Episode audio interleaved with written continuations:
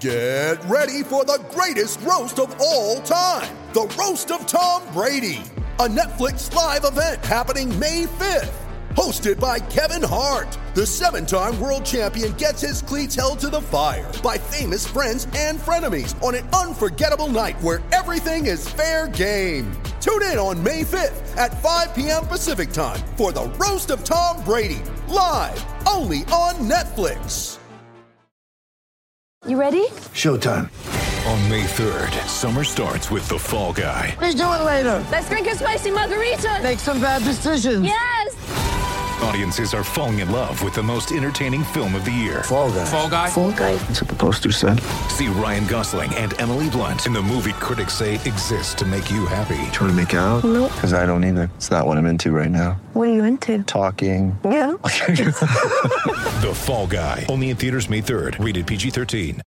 With threats to our nation waiting around every corner, adaptability is more important than ever. When conditions change without notice, quick strategic thinking is crucial, and with obstacles consistently impending, determination is essential in overcoming them. It's this willingness, decisiveness, and resilience that sets Marines apart. With our fighting spirit, we don't just fight battles, we win them. Marines are the constant our nation counts on to fight the unknown, and through adaptable problem solving, we do just that.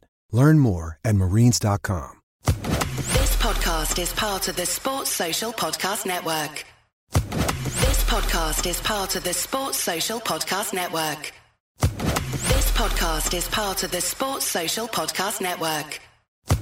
This podcast is part of the Sports Social Podcast Network. This podcast is part of the Sports Social Podcast Network. This podcast is part of the Sports Social Podcast Network. This podcast is part of the Sports Social Podcast Network. It's the Marketer's Report. This week, Patrizio Spagnoletto, Global Chief Marketing Officer, Direct to Consumer for Warner Brothers Discovery, weighs in on the difficult task of building and retaining consumer trust. Trust is a really hard thing to build and a really easy thing to destroy, and we have to be very respectful about that. Our partnership with iHeart has really helped us build that trust and that relationship with the on-air talent. The best thing for us to do is to build a relationship with our consumers. And if those consumers have a relationship with the DJs that are on air, then we want to build on that. House of the Dragon, which was one of our most successful, if not the most successful campaign we've ever done for a show, audio was a core part of that. As the #1 audio company, iHeartMedia gives you access to all. Every audience, live conversations, trusted influencers, and the insights and data you need to grow. Not just a media company, iHeartMedia is your access company. Go to iHeartResults.com for more.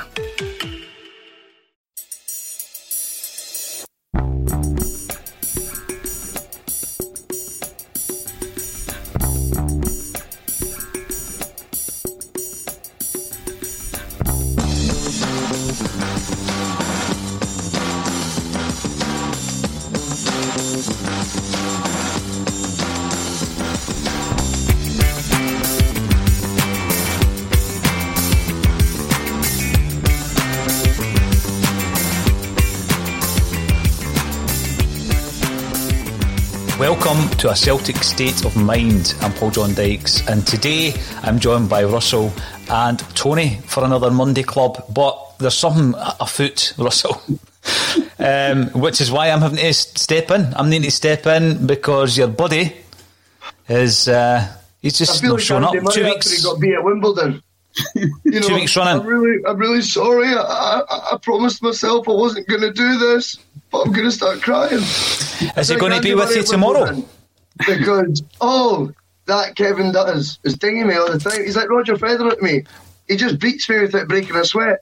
He'll be sitting there right now going, you know, it's a shame Russell's so great. You know, he's played the match of his life the past few weeks, but it's just a shame I'm so much better than him. That's what he's doing to me.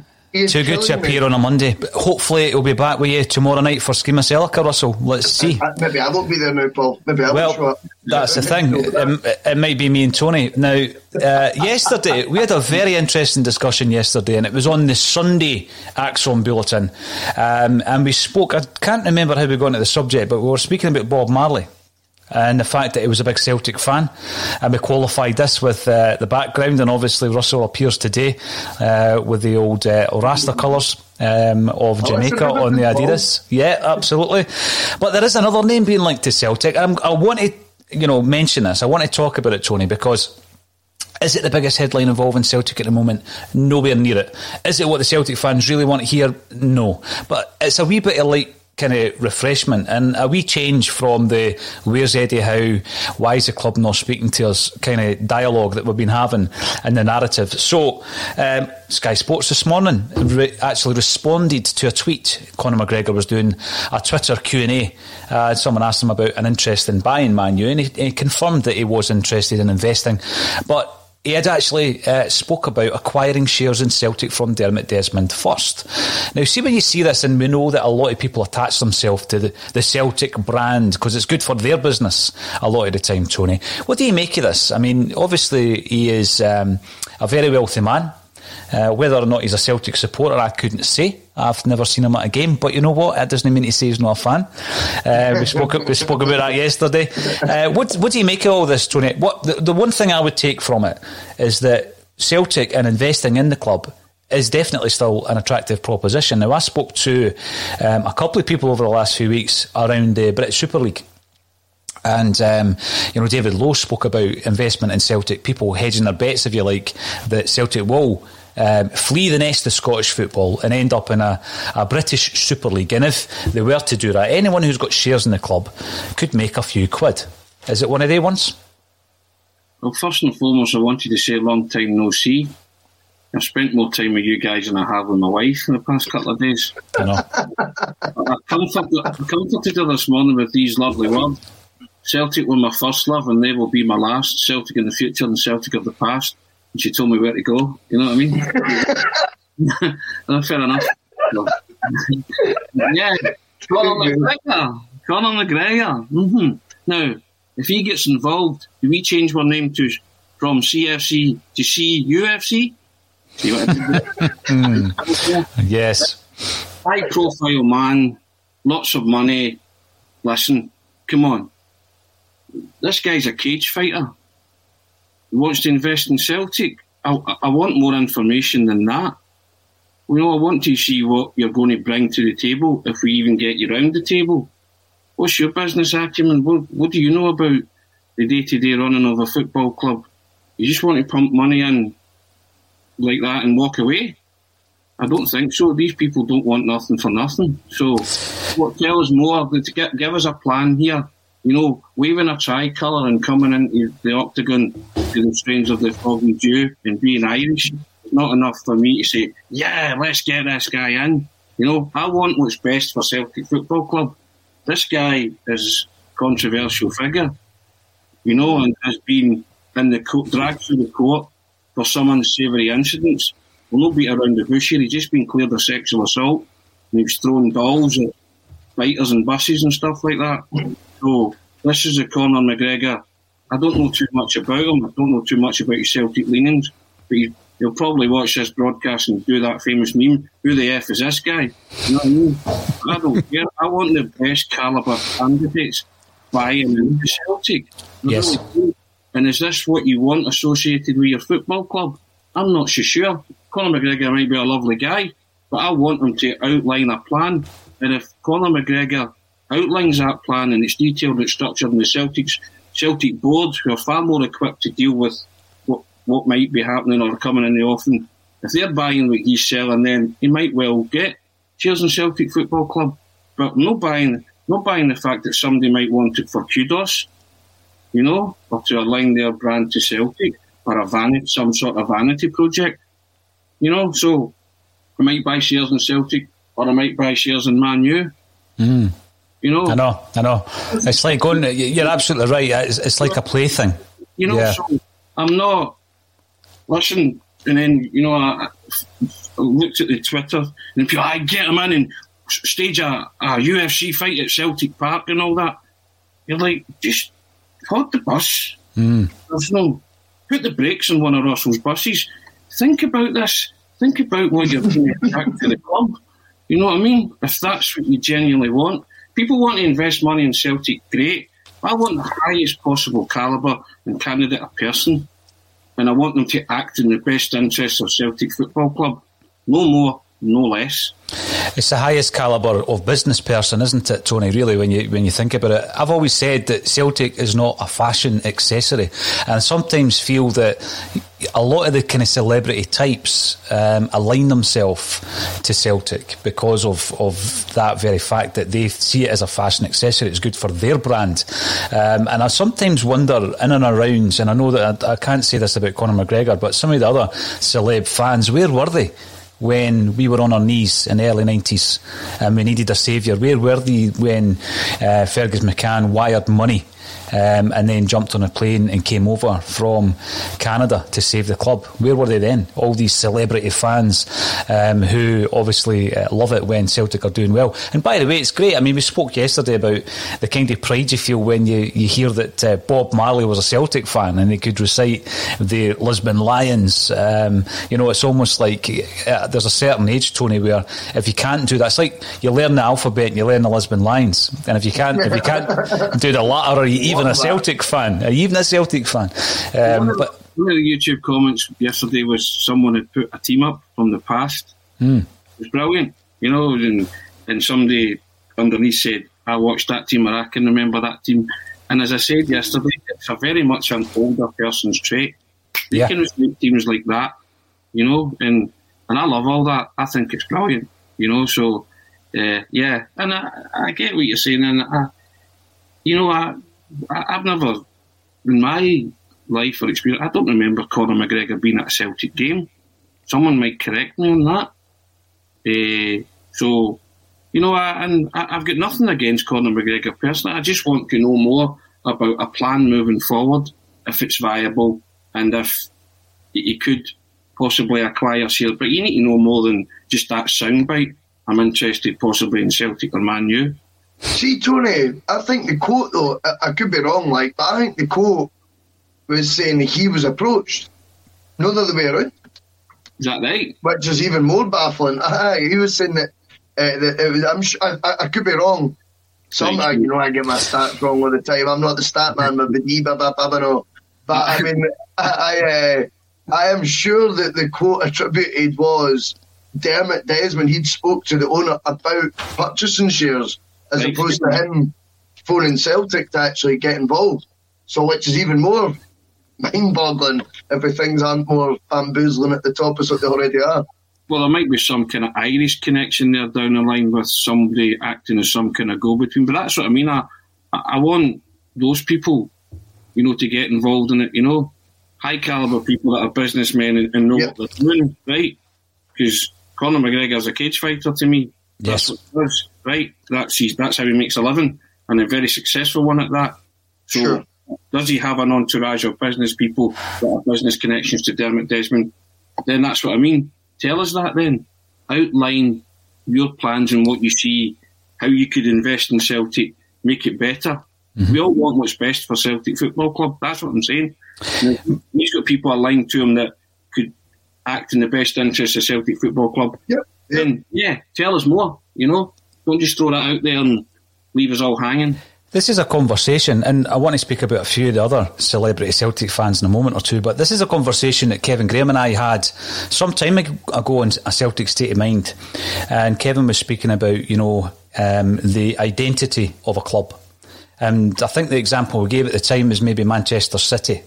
So if we go back to even, you know, the Gallagher brothers appearing on the front cover of the NME with their Man City jerseys on, when Man City were very unfashionable. They were an unfashionable team to support. It was the sponsor, brother. It was. It was the perfect cover. It was the perfect cover. Liam and Noel with the Man City jerseys, and it was almost as if, you know, our team's no great, but we don't care because they're our team. And there's an identity to a football club.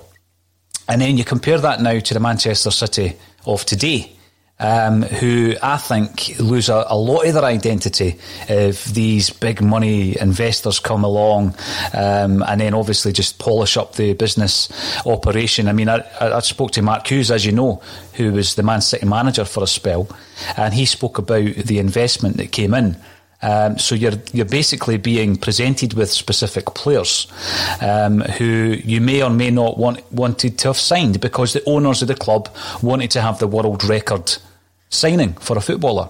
So the footballer Robinho. That comes in, Robinho, comes in, he's a Brazilian, he doesn't like training outside. Okay, so we'll build an indoor training facility, right? Because Robinho, the world record football player, doesn't want to train out in the rain. And it's a nonsense. And then eventually, it's a way, you've got to weigh it up because on the one hand, you want to, you know, you're fiercely protective of the club's identity. But on the other hand, it would be great to be playing in the Champions League final. So you've got to try and weigh that up, Tony, you know? Listen, there's Man City fans. Man City don't ever sell out their ground every week. You can get tickets for Man City's home games all the time. And the reason is a lot of them don't align with the new Manchester City. A lot of them yearn for the days when Paul Dickoff was scoring a fifth-minute injury-time equaliser against Huddersfield to save them to get into the third or fourth tier of English football. They want those days back. It's fourth goal of the season. And they're an unfashionable club, and they loved that. They didn't give a monkeys for that.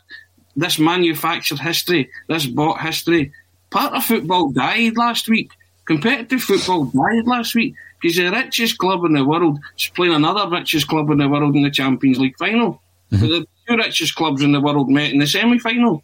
And you just sat there, if you watched it at all, and you're just like, you know, and they're celebrating an all-English final. What, the self-proclaimed greatest league in the world with all the money is celebrating the fact that two of the richest clubs in that league got to the final of the richest tournament in the world, which is slanted towards them. Where's the achievement in that? I'm going to ask you that question, Tony, because I think that all of this chat brings up some very relevant considerations for Celtic supporters. We said at the top of the show around the British Super League, and anyone looking to invest at the moment in football, you know, could do a lot worse than investing in Celtic, actually, because should the move ever happen to a British Super League, and it's obviously been mooted already, then your financial investment will pay some dividends. And you know, the big thing for me when you look at that is it's a balancing act between the loss of that identity, Tony. So it will happen. I firmly believe that in the next 2 or 3 years there will be a situation where we're talking on A Celtic State of Mind about a proposal. And I've already said, and this is not because I've got any information to this effect, but I believe that the rumours around Peter Lawwell staying at Celtic is so that he will be the man heading up the operation to get Celtic into the British Super League. Now, when that day comes, is there a dilemma for you, Russell Boyce? You know, you weigh it up, you say, well, Celtic will be part of this, you know, razzmatazz, the box office, the richest league in the world. I don't know if it's the best, but as Tony says, certainly self-proclaimed best league in the world. And, you know, Celtic might be at that table. Do we go for that, or do you retain this identity? Can you retain the identity if you leave Scottish football? I think if the option's there, we need to quickly, sharply realise that we'll take it, right? There's just no two ways about it. If the option is there for Celtic to join English football in one way, shape or form, it will not be put to the fans. It will not be put to nostalgia. It will not be put to sentimentality, the word of the moment just now. It will not be put to any of that. It will be done and dusted. Then you've got to ask yourself, can you question them being a Celtic fan? Can you then just drop everything? Can you just walk away for the X like that? I think it's very difficult. I think you find yourself in a few years forgetting that you maybe done the dirty on Scottish football, and you find yourself just as engrossed in the club as what you were before, albeit whether that's right or wrong is a completely different debate. But for me, you find the impact that Celtic would make down south. Once that challenge starts happening, once the magic starts, and once the money's pumped in, I think we all become, you know, part of the cycle. And I think I struggle to find where people will be sitting in 6 years' time if Celtic are competing at the top table and sitting going, do you know what? It's just, I don't like this. Would you be supporting another team by then if that's me? I just don't see it coming. And don't get me wrong. A lot of my heart goes against that, by the way. I promise you, that's not because that is my person. I know how easy I'm strung up, let's be honest. I'd sell my soul to the devil. The more I watched Jose Mourinho in charge, so I'd be easy. I'd be easy meat. Super League bus. You got Super League bus now? I'm not saying that. No. I know, because that'll start. No, I'm not doing that. I'm not going to go that far back. This week on The Marketer's Report, Patrizio Spagnoletto, Global Chief Marketing Officer, Direct-to-Consumer for Warner Brothers Discovery, weighs in on building trust. Trust is a really hard thing to build and a really easy thing to destroy, and we have to be very respectful about that. Our partnership with iHeart has really helped us build that trust and that relationship with the on-air talent. As the #1 audio company, iHeartMedia gives you access to all. Every audience, live conversations, trusted influencers, and the data you need to grow. Go to iHeartResults.com for more. I just think if we're all honest with ourselves and look ourselves in the mirror, if we were in some British League or Super League, we'd forget about the nasty, big little bad little Celtic. Do you know what I mean? In a few years' time, once we got a taste of it, and it's bad saying that, but I think that's true. I do think part of their identity would die, Paul, with it. Mm-hmm. But I agree. I think it's progress. I completely agree.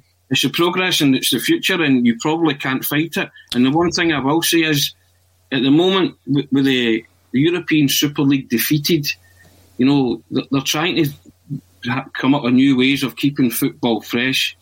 And the English Premier League is a bit stale, so it's ripe for a new challenge or a new revamp.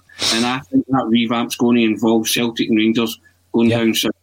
Right, I agree with you. I think within the next 5 or 10 years, Celtic and Rangers will be playing in the English Premier League.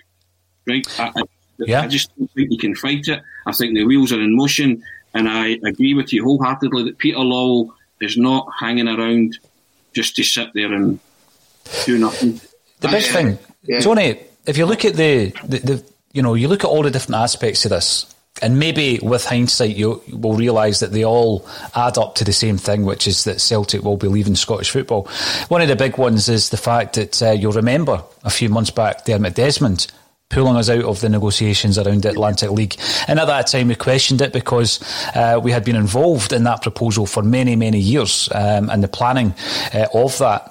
You go back to Alan McDonald, another massive fan of a kind of transatlantic situation where there was promotion and relegation to, I think it was 9 different leagues at that time, and Celtic were part of that.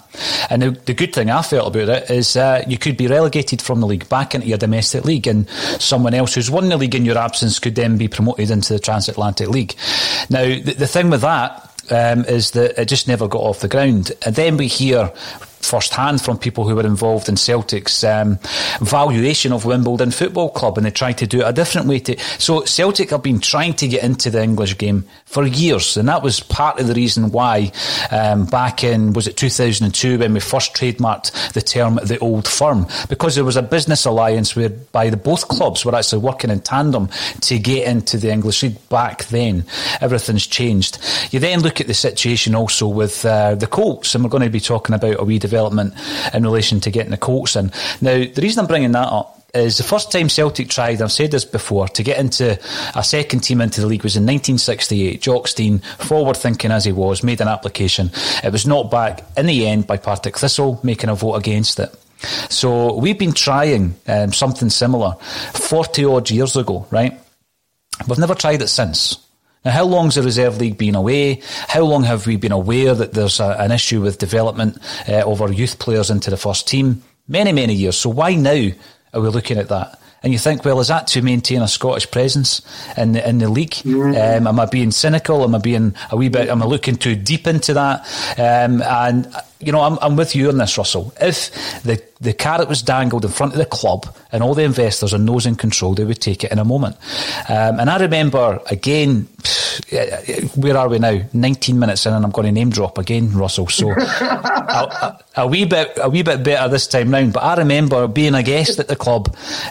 A guest of a friend of mine at a game, and I had the opportunity on this particular day to have some brief words with Peter Lawwell, and I think I might have told Tony this, and I asked him about playing in the future outside of Scottish football, and he says there's still an opportunity for that. So he didn't give much away, but you just knew that the people in charge of a club like Celtic are looking towards it. I then look at the comments, if you remember Brendan Rodgers, I think maybe around about the Manchester City games. And one of the English journalists asked Brendan Rodgers about it because it was whetting the appetite of Scottish teams playing English teams. And he spoke about the impact that Celtic would have as a brand, as a business and as a football club should we were to join the English League. He was talking about you'd need to put an extra tier on the stadium. I think that was a famous quote. And we know that he likes to embellish things from time to time, but I quite liked that quote, I've got to say. And he was also talking about the fact that, yeah, there's obviously going to be a bedding in period, but once the finances, because you're on a level playing field in terms of prize money, in terms of broadcast share, etc., once that starts flowing in, you are in a level playing field, and eventually we would rise to the kind of higher reaches of that league. I always find it interesting, again, Tony, regarding the argument about, Celtic couldn't manage in the Championship, never mind the Premier League. But they're not actually looking at the Celtic as they are just now. We're looking at a Celtic with the same kind of level of broadcast deal, with the same kind of leverage when it comes to sponsorship. So it'd be a completely different ballgame, because I always say, well, if that's your argument, if an English team came to Scotland, they'd be bust in a week, because it's it doesn't work like that. You would be adapting to the league that you play in. First and foremost, Celtic have got a duty to Scotland in my eyes, And I said it last week about the Colts. This was a precursor to getting a Colts team to play in the top flight in Scotland, to make sure that there was a Celtic and Rangers presence in the top flight in Scotland. And then a couple of commenters were saying, how arrogant are you? I'm not being arrogant. What will happen? Big business and money will dictate this. Sky will dictate this. And if they want Celtic and Rangers in, Celtic and Rangers will go in, because that's where the big money is. There'll be no two ways about it. But I still feel, I'm a traditionalist, I think Celtic and Rangers have an obligation to Scottish football, and there should be a presence there. And a lot of people, like the Man City fans that don't turn up, would rather go and watch a Celtic Colts team and a Rangers Colts team competing in Scotland rather than follow the money, because it's just not what they think their club's about. Right? But this will be dictated by factors out with football, money being the operative one. And Dermot Desmond has always wanted to play in the English Premier League. That's been his MO since he became the majority shareholder of the club. He's always had his eyes there, or an Atlantic League, or a European Super League, if it ever came to fruition. So, you just, again, I use the phrase, you're connecting the dots, and whilst people might not like it, they might have to embrace it. And I do feel that within the next decade, and people are saying, we've been talking about this for 60 or 70 years, whatever it is, but it's never been more closer than this. Because that's what the suits and the big money men want. And if they've got an English Premier League that's a bit stale and a bit samey and a bit, what can they do to revamp that? Tell you what we'll do. We'll bring the top two in Scotland, because they bring something to the table. There you go. So these are factors that it strikes me as not being too hard to work out. It's common sense. Yeah. Not particularly, because I feel that Celtic and Rangers belong in Scotland. But I'm not going to make that call. This guy's well above my pay grade, and you could buy and sell me many times over that will make that call on TV.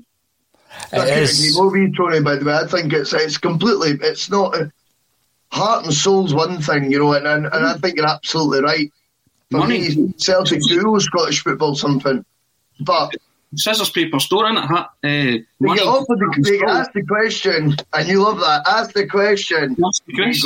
They say yes every day of the week. And it's funny about the whole argument Paul's talking about. Could they compete? Would they be able to do it? As he says, we're not even playing the same sport right now. Give Celtic £100 million every year on top of what they already bring in, and you would be looking at a new top tier. And it's funny, because I was looking at my latest follower on Twitter. You like a name drop? Alan Thompson is following me on Twitter. Honestly, what a day it was on Friday in my house. Best day of my life. But it was poignant, because it was shown as at a game at Elland Road, which I'd completely forgotten about in 2002. But we smashed them 4-1. And that is, back then, even then they were probably paying, double what we were in wages? When you look at the squad then that they had. Close to their wage, their annual wage, but we'd been probably about close to double, and yet we were absolutely smashing them. That leads to give us that same money. I know it's hypothetical, and I get all that, but you give us the same money and give us the same board to play with that they've got, and nah, come on. That Leeds team got to a Champions League semi. Aye, 3 years before. By Valencia. So. And the manager was Pierce O'Leary's big brother. Yeah, David. Yeah, Pierce we spoke about yesterday. The Vancouver Whitecaps legend, Pierce O'Leary. Right. When we're looking at Celtic, we are looking not only at the first team these days, we're looking at the Colts, and we're also looking at the women's team. So there is actually an opportunity, I think, next season that we could... You know, we could actually go and watch all three teams, and hopefully the fixture schedule would allow that. But there has been a development when you're looking at the Colts' proposal.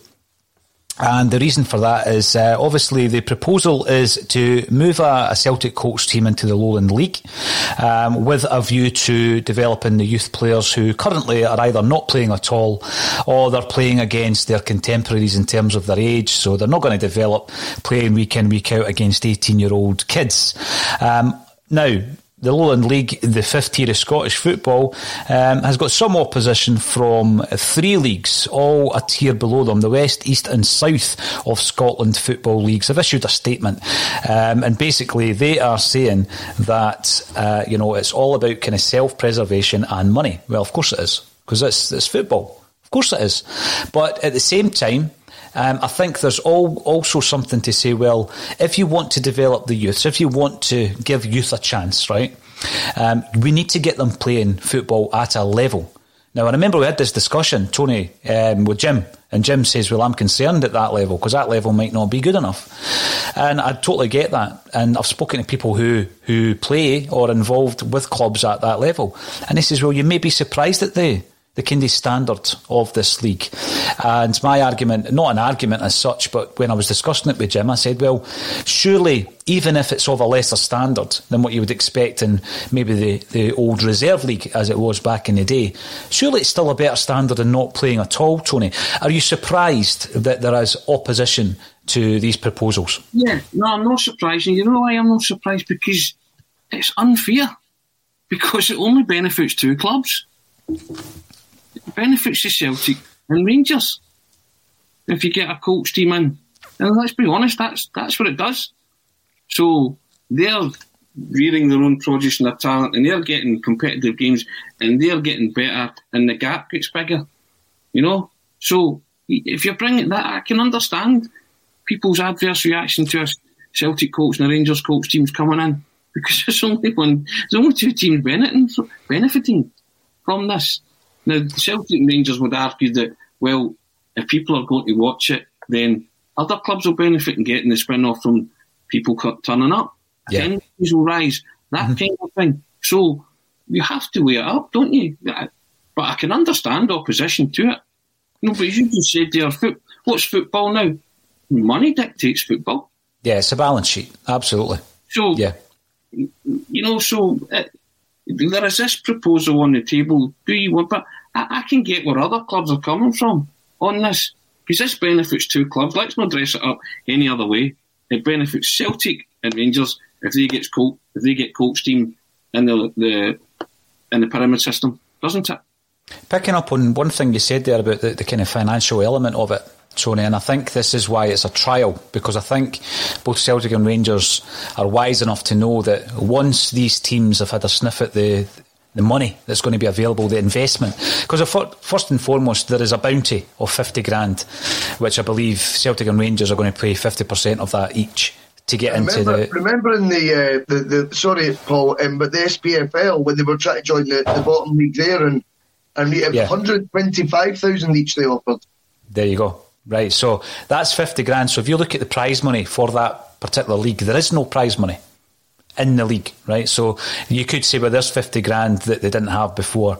Then the clubs might look at things like, well, there might be increased sponsorship, there might be increased broadcast, and there might be increased gate receipts. Yeah. But again, what would inevitably happen after the first season, I guess, is that Celtic and Rangers would say, well, we want to do it again, but this time, let's remove that caveat that we can't get promoted.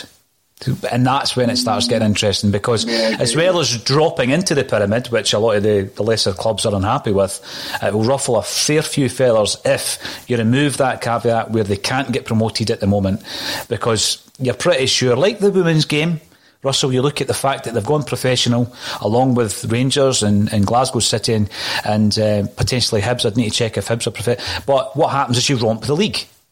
Yeah. So if you're going to pump the money into the Colts team, you will start climbing up the league tables. And that's when some of the other clubs, you're going on this journey. We've seen that before, where clubs are erecting temporary stands and everything to meet demand and all that kind of stuff. The wee guy that ran about with that temporary stand must have made some money all the way through the leagues. And, so these clubs are going to make a lot of money, but it will be very short-lived. Because I guess that Celtic and Rangers would just climb the leagues, and before you knew it, they'd maybe be pushing into the top four divisions and maybe further afield once Celtic leave. So I totally agree with Tony. And you look at a lot of these clubs, and they've worked so hard, Tony, to be where they are. Yeah. The scratch about all year round for the finances and the investment from local companies, and everything's on a shoestring. But once they've tasted the flavour of whatever Celtic and Rangers bring to the league in terms of money, I think they would welcome them back the following season. Well, on a lesser scale, it's like Celtic and Rangers just leapfrogging everybody to go straight into the EPL. Mm. Your Sunderland's, Portsmouth's, Plymouth's, and all of Coventry's, at Hulls of this world, you go off their head. You know what I mean? So there'll be a backlash in that. So why is it any different to getting the coach teams in? To all these clubs that have, as you say, operating a shoestring. I'll give you a story. My mate was involved with Albion Rovers, a comedian called Pat Rollington. He was a director at Albion Rovers for a while. And so I went out to interview him for the record, and I asked him, what would make a difference to Albion Rovers, no gate-wise? And his answer shocked me. 20 more people coming through the turnstiles, he said, 20, paying between a tenner and 12 quid, which would give them an extra 250 quid, which he said would pay our lecky bill or pay, the players' travel expenses for that week. 20 more people, and then they got through and they met Rangers in the Cup, and they get sorted for the next few years. And that astonished me. That's all, that fine margin. Mm-hmm. That's how clubs like that live. Those fine margins, And the carrot of maybe Celtic coach and Rangers coach coming in and them getting more money is fine. But again, like Man City, they like their club. They like things the way they are. They like the status quo. Mm-hmm. It's not all about money. It's about competing. It's about their identity and being who they are. Struggle at times. The struggle's great, but the highs are. There's nothing like it. If you're an Albion Rovers fan and you win a league title or a league playoff. This week on The Marketer's Report, Patrizio Spagnoletto, Global Chief Marketing Officer, Direct-to-Consumer for Warner Brothers Discovery, weighs in on building trust. Trust is a really hard thing to build and a really easy thing to destroy, and we have to be very respectful about that. Our partnership with iHeart has really helped us build that trust and that relationship with the on-air talent. As the #1 audio company, iHeartMedia gives you access to all. Every audience, live conversations, trusted influencers, and the data you need to grow. Go to iHeartResults.com for more. When traders tell us how to make Thinkorswim even better, we listen. They asked for a version they could access anywhere. No download necessary. We heard them. And when they asked to execute a preset trade strategy in seconds, we said absolutely. Feedback like this inspired us to build Thinkorswim Web, and it continues to push us. So our entire suite of platforms never stops getting better. Because platforms this innovative aren't just made for traders, they're made by them. Thinkorswim Trading from TD Ameritrade. That's dreamland stuff for them. And they love that. And there's years and years and years of daily, weekly, monthly, yearly struggle for that one moment. And they live for that. And you're going to bring in Celtic Rangers coach who will obliterate that for the foreseeable future. Well, these kind of clubs that operate in that kind of way. In that world, and even above that kind of level, my experience of the thriftiness of football clubs is at Dunfermline Athletic. It's an issue, even down to the towels. You never think about this as a football fan. The amount of towels that a football club goes through in a season, who's going to buy them? When you're skint, who's going to Stuart Milne at Aberdeen famously removing the toaster. Remember that one? Removing the toaster, to save money on bread and on the electricity bill. Incredible. you know, and that's one of the top clubs in Scotland. So it's an interesting one. The big one, final point on the matter, Russell. So can you envisage in the next 5 years a Celtic playing someone, let's say I don't know, Everton? And you know, you're looking around that stadium, and there's an extra tier on it, Celtic Park. There's an extra tier. It's probably sold its naming rights, by the way. That's another conversation. By that stage, it's probably sold the name Celtic Park, right? By that stage, and you're looking around, and there's a lot of people who aren't really Celtic fans. So you've got the tourist element. You've got the half and half hats and scarves. Is that what you want for your football club? Not particularly, no. To be honest with you. I watched the film last night, the Alex Ferguson movie, right? And you know what stood out like a sore thumb was the fact that the Cup Winners' Cup, which he won with Aberdeen, he beats Bayern Munich, then Real Madrid. Now, those two clubs are now not allowed, basically, let's be real, not allowed to compete in the UEFA Cup or the Europa League, whatever it's called now. They must be in the Premier competition. Does that tickle me, watching Aberdeen playing Bayern Munich and the highlights of it, even though I know the score? Yes, it did. It completely had me hooked. The incredible story of a team playing in public parks and shoveling off dog crap, you know what I mean, before training sessions, or beating Real Madrid in finals. That is football. So we don't need to worry about, you know, there's half and half scarves and Everton playing Everton against Ancelotti and all that. Exciting, because it doesn't. But what's happening in the Super League, this could go two ways now. It either opens up and Celtic become part of the monster, right? Which I'm a little kid on, we were all, you know, our morals are all so upset, you know, because of all the. And then they go, do you want in, guys? And we all jump at it right away. We'll kid on, we don't. But that's what'll happen, right? Or we flip it and European football starts realising the monster it's created and starts opening up the gates and the avenues to every country again that's within Europe, or you know, if they want to broaden it out, I don't care. But like, for me, what you've realised recently is the top 16 or 12, whatever they are, they just want to play each other. Now, I often think about, you know, this sounds ridiculous, right? But I generally think sometimes you look at the players that as soon as they join Celtic, they want to leave. Is it because Celtic's not registered in FIFA on the game, the PlayStation game, and they've not got their own avatar on it? I believe that is how childish they're getting. And it's not a big team if you've not got your own avatar on FIFA. That sounds ridiculous. I think it's true. I think there's a lot of stuff like that they don't like, not being part of the club, the big club. And what I'm trying to say here is we either have a change now, without the Super League now happening, and it obviously got vetoed, and we've seen fans storming stadiums, and we open it all up to each other again, or we become part of the problem and get a wee backhandle down south, and we take that, and then where's your morals then? I think there's been more than a Bob Marley influence permeating your room, Russell, you know what I mean?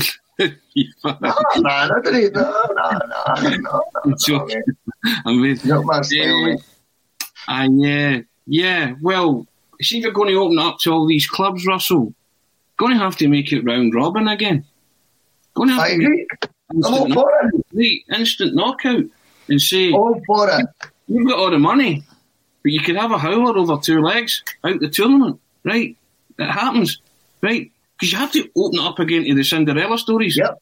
And touching on what you said about Alex Ferguson, Alex Ferguson produced a managerial masterstroke when he played Real Madrid. He took Jock Stein along with him. That's right, I can believe that. Jock Stein, he gave his team talk, and then he turned to Jock Stein and said, anything to add? And Jock Stein, because he repeated it to Frank Goldfeather in the TV studio, sat there and said to the Aberdeen players, in 90 minutes you'll be legends, and I'll tell you why. You're not playing the Real Madrid of Puskas and Di Stefano. You're playing 11 ordinary players. You're better than them. This is your weather. Pissing rain, right? And he said, don't play the name, don't play Puskas, don't play Di Stefano, play these players. You're better than them. Good and won. I'll see you in 90 minutes. And honestly, I mean, you talk about Stein being a managerial genius. Ferguson knew what he was doing. Anything to add, Jock? Anything to add? I mean, it's incredible, isn't it? And you get 11 Aberdeen players, as you said, they've pumped Bayern Munich the round before, or 2 rounds before. They beat Indy after Stein in the most simple way. And that's what European football's all about. The dreamers. And the money dictates what's happening now. So you have to turn on and say, unless they are willing and open to say, look, Man City, Bayern, Real Madrid, Man U, you could go out in the first round, you know, which is why they slanted the tournament that way anyway. And it's boring and people are turning off. Here's the thing, Tony, isn't that there's footage of Jock Stein in the TV studio and the Aberdeen fans are singing Walk On before the game or at half-time? I've seen that. Oh, it's incredible, Russell. I think it might be on YouTube. That's exactly what he said. He said to him, look, I just told them, don't play the Real Madrid of old, the 1950s, 60s Real Madrid. It's like, play these guys. You know what I mean? And you see, it's astonishing that Aberdeen beat Real Madrid and Bayern. Yeah. Utterly astonishing. But amazing. At a time when, you know, football was, it was for the dreamers. You know, the competition, that's what it was. The dreamers, I like that, the dreamers, yes. Football's for dreamers. It is. The Rovers dream of winning the title. That kind of it's just a sliding scale. You know, you've got the big guys and the wee guys. I mean, I've said this day before, I just love how Albion Rovers didn't bother actually naming themselves after like their area or anything. They just took two of the names that you would normally put at the end of a football club. You know what I mean? Right, so they had a list of United, Albion, Rover. Let's just take two of them. Speaking of naming rights. Brilliant. Speaking of naming rights. I've never thought of that. I told you in the group chat, the naming rights, I always wanted Jägermeister to sponsor Boca Junior Stadium. So we would have the Jäger Bombonera. I mean, who would they want to play in the Jäger Bombonera? You know what I mean? Like, yes, can I play there? You know what I mean? Very good.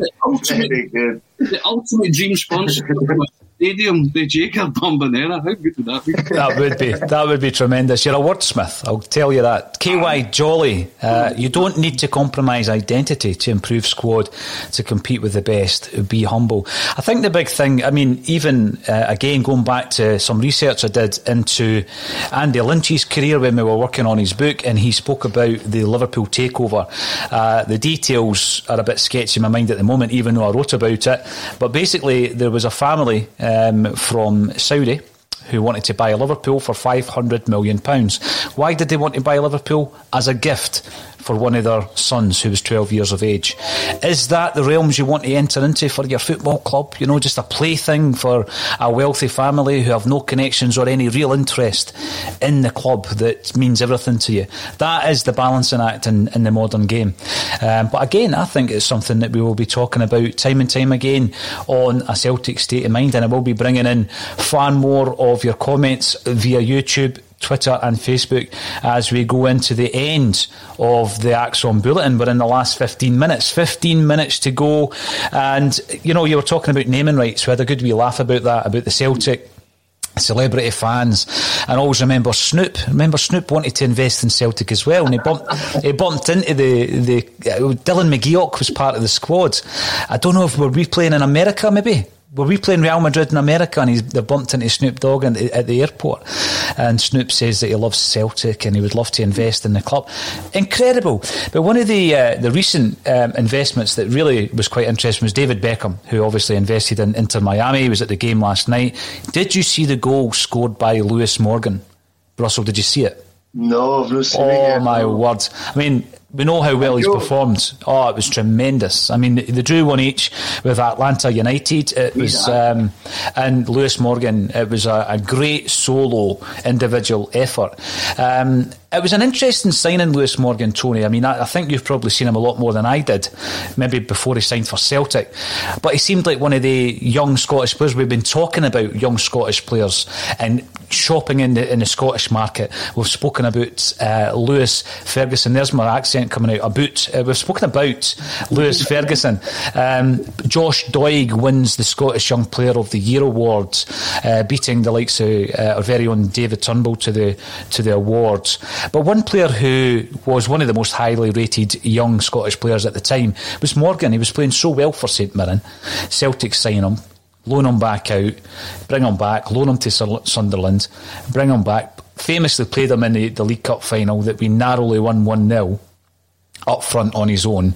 And then the first sign that we got a wee bid for him, he's gone. But he's absolutely tearing it up over there for David Beckham's team. He's one example. Is he one example, do you think, that we should have persevered with? Why is he tearing it up? Because he's playing football. Mm. You know, answers in the back of a stamp. You remember Lewis Morgan's career at Celtic? You know, you picked out the fact that it's remembered for all the wrong reasons. Yeah. Same with Scott Allan. Scott Allan was a naturally gifted footballer. Like, Scott Allan never got a chance at Celtic. This boy can play passes that from another dimension, right? To quote Kevin, from a parallel universe. But he never played enough. This boy was a footballer. I couldn't agree more with that, by the way. People say, oh, he wasn't... he never cut it at Celtic. Never get a chance. These are players that you turn around and say, wow, that boy's gifted and talented. Lewis Morgan was the same, but wasn't he played at all hardly, you know? So, hardly played at all, sorry. So, how are you meant to judge them? And Scott Allan was getting 15, 20 minutes here or there, and if he didn't produce a Maradona-like pass, he's hopeless. He's no use. You know what I mean? You build teams around players like Scott Allan. If you're really, you know, get in the big guys to protect them. You know, Scott Allan's a footballer to me, and I was disappointed that he never fulfilled his potential at Celtic. I had high hopes for him. I told him he was a footballer, and I was chuffed when they signed him. Just never get a chance. You know, Lewis Morgan's another one you will never know, because, as you say, played a couple of times, got loaned out, came back, got loaned out again. So was it any surprise to see him? And Beckham was the one that quoted him. Everybody looked and went, Lewis Morgan? Because somebody's done their homework and said, this guy can play. Yeah. You know what I mean? So, they're part of that scouting system, which we keep going back to. It's, you know, where are Celtic when these matters? You know, I know they signed him, but then not to play him. So why did you sign him? I know. This guy can offer you something or bring something to the table. Why are you not playing him? The one thing I noticed, Tony, and I only see the highlights that are shown, very short highlights, goals and moments, etc. And I really don't know what the standard is over there, but it's certainly a much better standard than it was back in the 1970s NASL days, where they were just basically... It definitely is improving, no doubt about it. But one thing I noticed about him was I always felt that Lewis Morgan was a bit lightweight. You know, he was like the pre-Aberdeen Ryan Christie. He needed to bulk up. And when you see him now, he looks as though he has. I mean, the individual effort, and you'll be able to check it out online, I think he probably withstands 3 or 4 challenges before he takes a shot. I was going to say gets a shot in, but I refuse to use these modern terms. Before he took a shot, right, or was it gets a shot off? Where did that come from? Who knows? I blame the catholification of this game. That's what's done it. The most American thing I ever heard in MLS was the guy had a shot that went in off the post, and the boy said it clanked in off the iron. Clanked in off the iron. And I think I threw my shoe at the telly. Clanked in off the iron. Brilliant. Superb. So there we, you know. Oh, I know. So there we have it. We've spoken about the top Scottish youths who have come through and played games like Tony says. So you're looking at the likes of Josh Doig, left back. Left back's a problematic position, as is the whole of the defence, including the goalie at the moment. We look at players like that, and now Ron Gordon's already conceded that Hibs will be selling one and possibly two of their big assets in the summer. Young Player of the Year, Josh Doig, is that a player that would interest you? Would he be on your list of targets, Russell Boyce? Absolutely, but I mean, again, I think when Tony spoke on Friday about, you know, persons of interest, it was brilliant, because you're going, as soon as you do well in Scottish football, but as soon as you do well in Scottish football, they should instantly become on the radar. They should be flagging.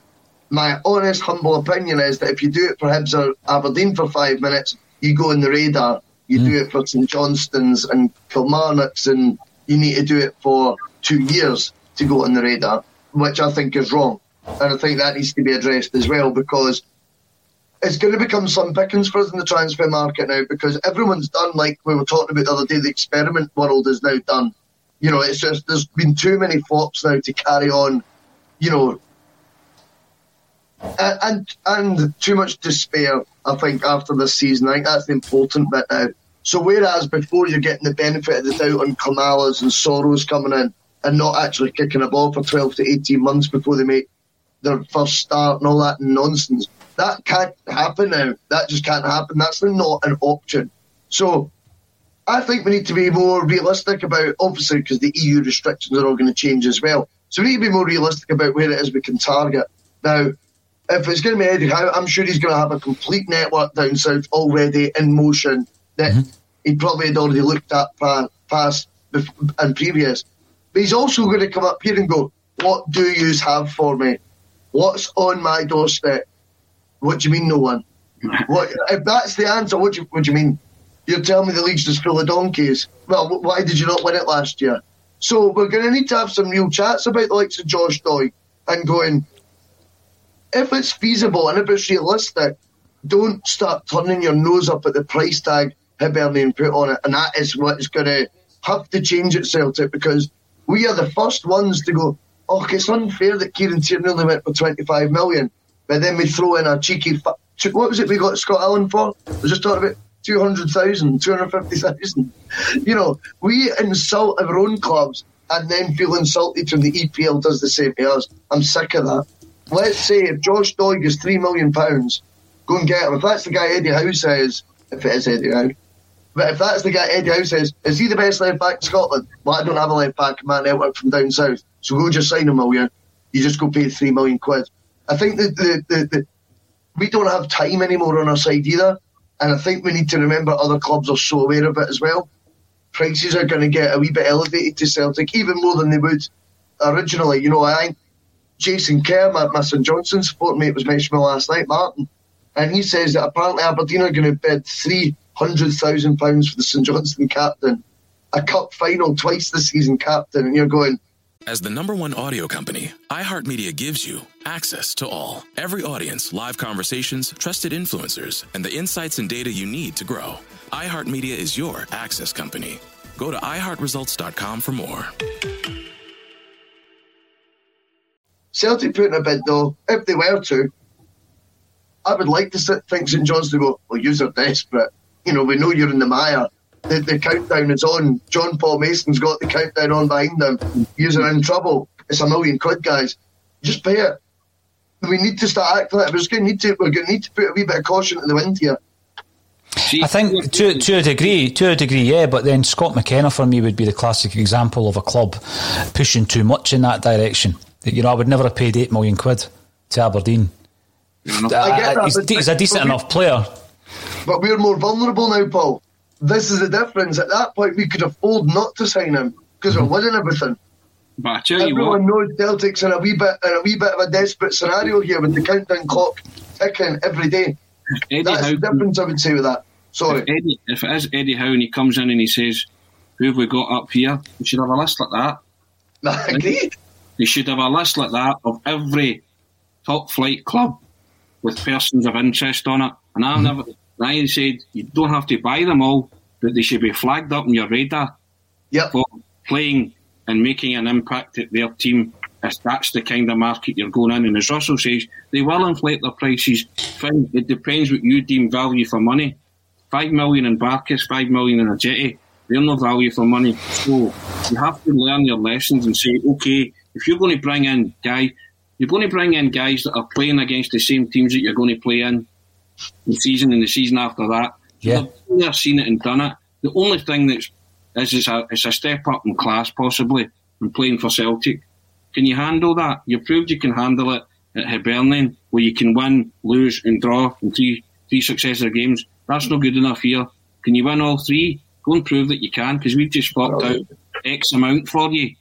There's your stage, there's your platform. This is why you've played so well and made an impact at Hibs, St Johnstone, Aberdeen, to get to here. So now take it to the next level, because we think you're good enough. See, if you tell a player that, they'll run through a brick wall for you. They'll eat that. I love that. No, like that. Me right. So it's how you package that and sell that to them. Doesn't matter how much we're paid for you. We think you've got something that you can bring to the table. You're a good football player. You're at the best club of your career. Yeah. You will never be at another club like this in your life. Grasp that opportunity. It works for some. It doesn't work for others. Lewis Morgan being an example of that. Scott Allen being an example of that. You know, but again, a lot of it's down to being played. See, if somebody says, we're going to sign you and we're going to play you, like Eddie Howe, you will listen. And if you play, you will give your all. There's nothing you will not do for a manager like that. And good managers make good players better. They definitely do. I've got a couple of questions, one for Russell, one for Tony. I'll start with you, Russell. Coming in from Paul McLean. If Hibs win the cup, our next manager should be named Manager of the Year. Now, absolutely no denying the fact that Jack Ross has done a great job at Hibs. We've spoken about him time and time again. I don't think that anyone else is on that list than Eddie Howe at this moment in time. I can't give anybody information as to when it's going to happen because the club are keeping everything close to their chest. Of course they are. But I don't think so. Although if he does win the cup, I think that there will be other suitors interested in Jack Ross. But I don't think anytime soon, Russell, you're going to be driving a Jack Ross bus. Do you? No, mate. I mean, he can dress as sharp as he likes, but that bus is firmly in the garage, mate, and definitely not getting taken out anytime soon. I like Jack Ross as a manager. He's all right. But I think it's quite concerning the way you're saying it, Paul, as well. It's like, every egg is in the basket on Howe here. It's every egg and another egg's in the basket on Eddie Howe. If this was to fall through, it would be a bigger disaster than this season. Again, there's a reason why all the eggs are in the basket, is because we believe it will happen. So, hallelujah. But it'll need to happen soon just to put my mind at ease and everyone else's, because I can't keep putting the keys in a million different ignitions, but Jack Ross is definitely not. We've not mentioned Eddie Howe until 56 minutes into the podcast was the first time we mentioned Eddie Howe. This one I'm going to throw to yourself, Anthony, before we have a wee chat about Celtic's women and Scott Brown. Not that both of them, Celtic's women's team and also Scott Brown. Right, Facebook user is saying, do Celtic really owe Scottish football something? We constantly complain that the SFA establishment is anti-Celtic, so why support them? Why put up with the bigotry, given a chance to get away from it all? What's your thoughts on that, Tony? I think it's the worst conspiracy theory in the world. Many titles have Celtic won the European Cup, so, you know, it's many League Cups they won, many Scottish Cups they won. You know, I find that's a bit... You know, I think it's a bit disingenuous, you know what I mean? I just think, you know, what are the SFA anti-Celtic? Are they? You know, I find that, I don't know, I just can't... I'm going to leave that one till tomorrow and then I'll throw it back out to Lawrence. I can't... I can't square the circle on that one, but you know fine well Lawrence will come back to you with Davy Syme, Rutherglen, you know what I mean? Yeah. He's doing his homework already now. You've lit the torch paper, mate. Lawrence has just dialed in. I'm not going to bring him into the broadcast. He's waiting to come in. He wants to answer that question. I think those kind of theories a bit out there, to be honest, in terms of X-Files. You know, I think Celtic do have a duty to Scottish football. First and foremost, Celtic won't be escaping Scottish football to get rid of the SFA. Nothing to do with that. I mean, that's just complete and utter nonsense, right? They'll be getting out because Dermot Desmond and the power brokers at the club want to play in the big boys' playground and earn the club oodles of cash. Nothing to do with conspiracy theories, bigotry, or SFA, you know, or anti-Celtic agenda. Honestly, I find that in the mindset staggering, right? I really do, and it might be unpopular, but that's where I am with all this. Well, tomorrow we'll play part one of a Jim Farry special with Lawrence Connolly, and he will give you the other side of that argument, Tony. But let's talk a wee bit about Scott Brown. Scott Brown, I was banging on for ages about him joining the elusive 500 club. There's only 12 players in the history of Celtic who have played 500 or more competitive games for the club. And he now sits under the following: Billy McNeil, Paul McStay, Roy Aitken, Danny McGrain, Pat Bonner and Alec McNair. It just shows you the status of this man. Underneath him in the 500 club, Bobby Lennox, Bobby Evans, Jimmy McMenemy, Jimmy Johnson and Tommy Burns. Now, Scott Brown and everybody above him have actually played 600 or more games. We've had a discussion about him being a legend or not. Russell, we're going to be actually joining him for a press conference this week, Scott Brown. Amazing. And, you know, it's one of these big farewells. We've been talking about sentimentality. I think earlier in the season, I said I wanted him to remain at the club. He's obviously not. He's away to Aberdeen. We've been talking about the gaping hole, maybe not in terms of his playing ability this season, but in his leadership qualities and the fact that we don't have a ready-made captain. When you're looking at the scenario, Russell, the fact that, you know, there isn't really an opportunity to say a proper farewell to a player like Scott Brown. That's a bit of a shame. The next time we're going to see him at Celtic Park in the flesh, he'll be wearing the red of Aberdeen. I think that is sad. I think you're absolutely right, and especially when it's not in an age of glory, if you like. You know what I mean? He's not leaving also with trophies. He's leaving having surrendered them all, and I mean that in the nicest way. I think there was something, someone had questioned Laura about, you know, something like, you know, he doesn't like the face of adversity. The reason he doesn't like adversity is because he's not used to it, because he was the reason we didn't have to go through adversity. He was stage, front, left, right and centre. Do you know what I mean? I'm aware of the saying. But, like, he was the man that was preventing adversity. That's why he ain't used to it. He was such a huge reason as to why Celtic had so much success over the last decade. And yeah, I think there's two ways to look at it. I think it would be really tinged with sadness, the stands being, you know, full and applauding Scott Brown as he leaves without a medal. Because that's what we associate with Scott Brown, which is taken for granted, by the way. And that is a really, you know, in history, it's going to get looked back on what this guy really was. And, you know, this is not a guy, this is a born winner. This is the guy who integrated so many people to that squad. So many guys we've had a joy of watching for whether it was short or long spells. I'm going to have Kieran Tierney as a perfect example. We were all heartbroken when Kieran Tierney left. I think the role that Scott Brown played in Kieran Tierney's career is unmeasurable. I think the reason Kieran Tierney goes up with a Tesco bag and Arsenal fans think it's mad is because he's humble, and I think Scott Brown played up. I believe, I'm sure Kieran Tierney's character a lot that, you know, maybe is like that. And anyway, I think Scott Brown was huge in that.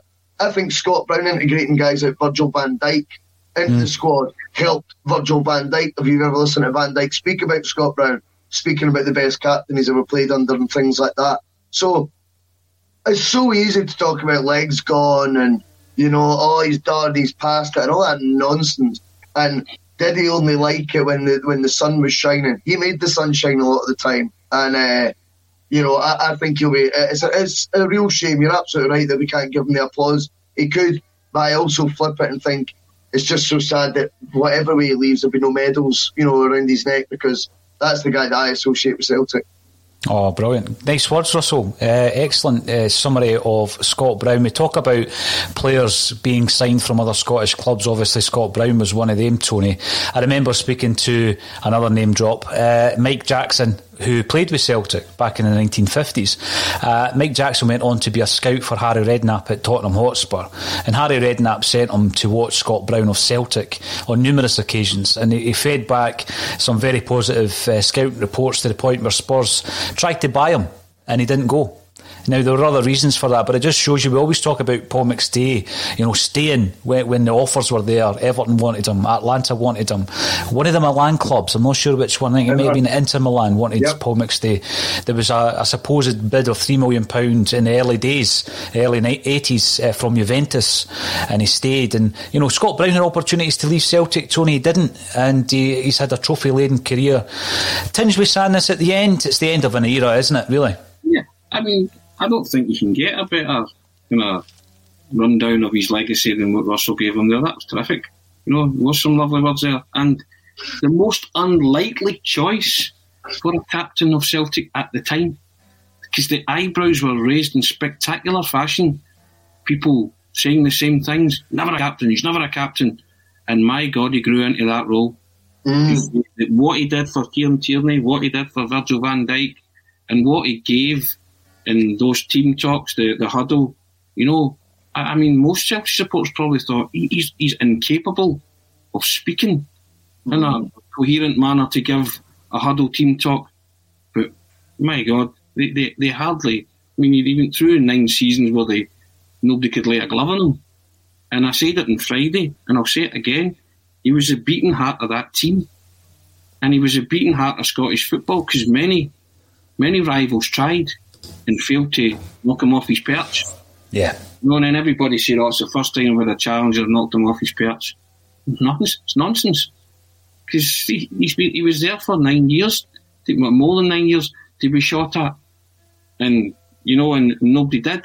Domestically, pretty imperious. Went into Europe, but again, he played against Europe's best and enjoyed it and enjoyed the combat and took his career to some dizzy heights. And again, I go back to it. Personal happiness is a big thing for a footballer, and he was personally happy. And it is the saddest fact that leaving Celtic without a medal in his final season, and what he said was supposed to be a showpiece, get that right, showpiece season, will hurt him, you know, and that's the saddest part. But, you know, you cannot hold a candle to what Scott Brown did for Celtic, and his legendary status is secured. You know, and you can argue the toss about the calibre of opposition he played against during all the years. It will never ever say that on the medals or the trophies that he won for the club. He beat what was in front of him, and he did it repeatedly. And he gave Celtic supporters many happy memories and many happy times. And it goes with their blessing. And it'll be the strangest feeling to see him play against you next season. But I think to a man, woman and child, everybody just will do that. Yes, mate. For Scott Brown. Right. And keep that going for as long as they can. Because you never know what you've got till it's gone. Yes. We'll find that out. We will. We will. And I did say I would be speaking about the Celtic women's team. A wee update. They're playing on Wednesday night. We'll be covering both games. We'll be covering our own men's game against St Johnstone, as well as the women's game against Glasgow City, who are the only team above us in the league now, Russell. There are 2 league tables online, one on the BBC website, one on the Celtic website. One of them's got it wrong. It looks as though Celtic are second, and we are actually facing Glasgow City on Wednesday night. In the table gives you a Champions League spot. Glasgow City are going for 14 in a row. They beat Rangers 2-0 yesterday, and Celtic beat Motherwell 3-0. We're looking forward to the action on Wednesday night. Thank you everybody for getting involved. It's been an excellent bulletin, chatting about everything from Snoop Doggy Dogg and Conor McGregor to Scott Brown and the Celtic ladies team. Fantastic. We will be back again tomorrow at 12:30. Thank you everybody for getting involved on Twitter, Facebook and on YouTube. And also thank you to Tony Haggerty and Russell Boyce, who is pointing down to the subscription button. Please subscribe. And thanks for joining us on A Celtic State of Mind. Pleasure.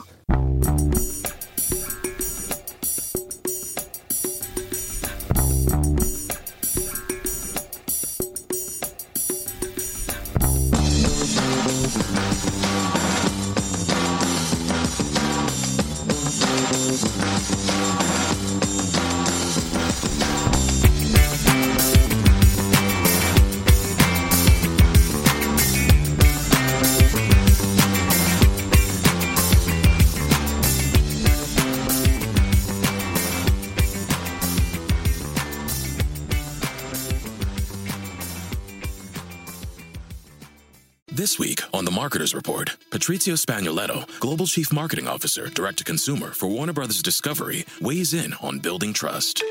Trust is a really hard thing to build and a really easy thing to destroy, and we have to be very respectful about that. Our partnership with iHeart has really helped us build that trust and that relationship with the on-air talent. As the #1 audio company, iHeartMedia gives you access to all. Every audience, live conversations, trusted influencers, and the data you need to grow. Go to iHeartResults.com for more.